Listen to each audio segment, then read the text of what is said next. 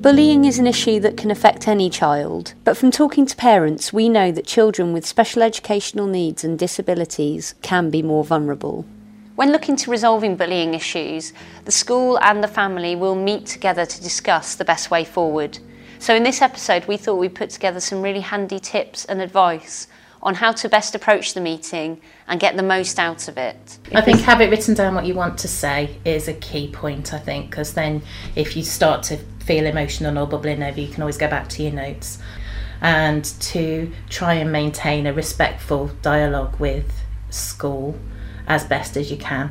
And if the person that you're in that meeting with is not helping that situation, is to come away and then go back and find somebody either the next person up the run or whoever. To gather these tips, we spoke to Helen and Samantha.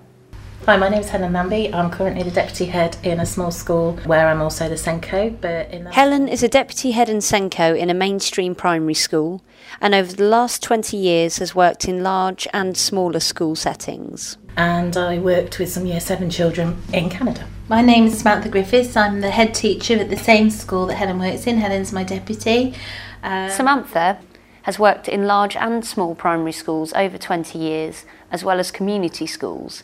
She's also acted as a consultant for the borough and worked with schools that have demanded intensive support.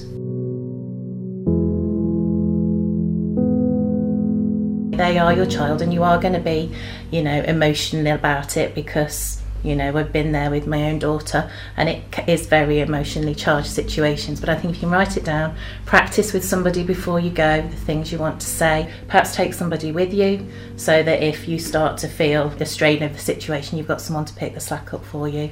And what should parents be expecting from the school? And I think, from my perspective, um, is to make sure that you've got a lot of respect for the parent and what they want to say to you. And it's not having the conversation with them in the entrance hall.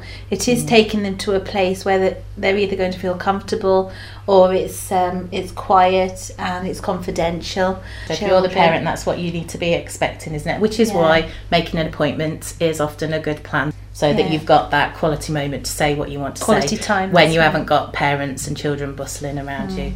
Do you think it's helpful for parents to actually involve their child within the process, within these meetings and discussions? I think if your parents at home is to have that conversation, if it's the first time you go in, to say, you know, look, this is the situation that you found yourself in, what will help you best when you go to school tomorrow? What would you like to happen tomorrow?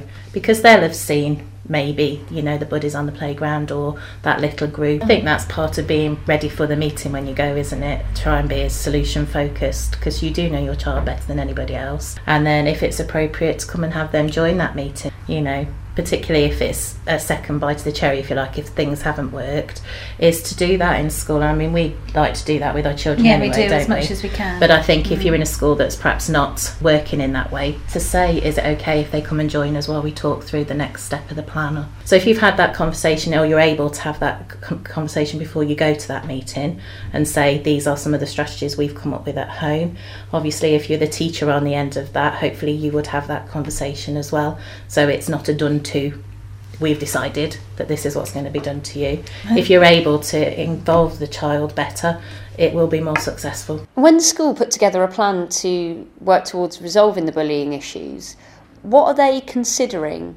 Whereas when we're talking to the parent, they're talking about their child and the bullying that they're experiencing. And when we're listening to the parent, we're thinking about a number of plans that we have to put together because we're thinking about the bully and their needs because often in my experience that child is in some kind of crisis or difficulty or emotional turmoil of their own but we're also listening about the, the child that's being bullied and what they might need. We've had uh, either staggered playtimes, short term, only while it's being resolved, while we're sorting yeah. that out. Mm. But certainly for both parties, having mentors or play buddies or you know some kind of peer support mm. during the crisis times. And what are some good things to put in place to help your child report future incidents? And I think at your meeting, that's one of the things that you might want to discuss with the teacher or whoever it is you're talking to, is about who, who's going to go to who, who is it that if your child's feeling stressed, who do they go to? And that that's spoken through with parents and with children.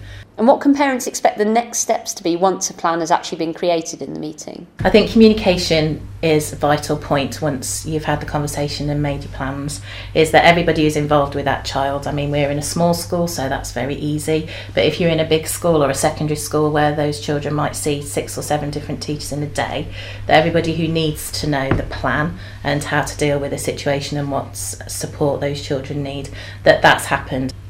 And that's worth asking when you go to that meeting is how will all of their teachers if it's appropriate for your child at that point but how will all the teachers know or the people who look after my child know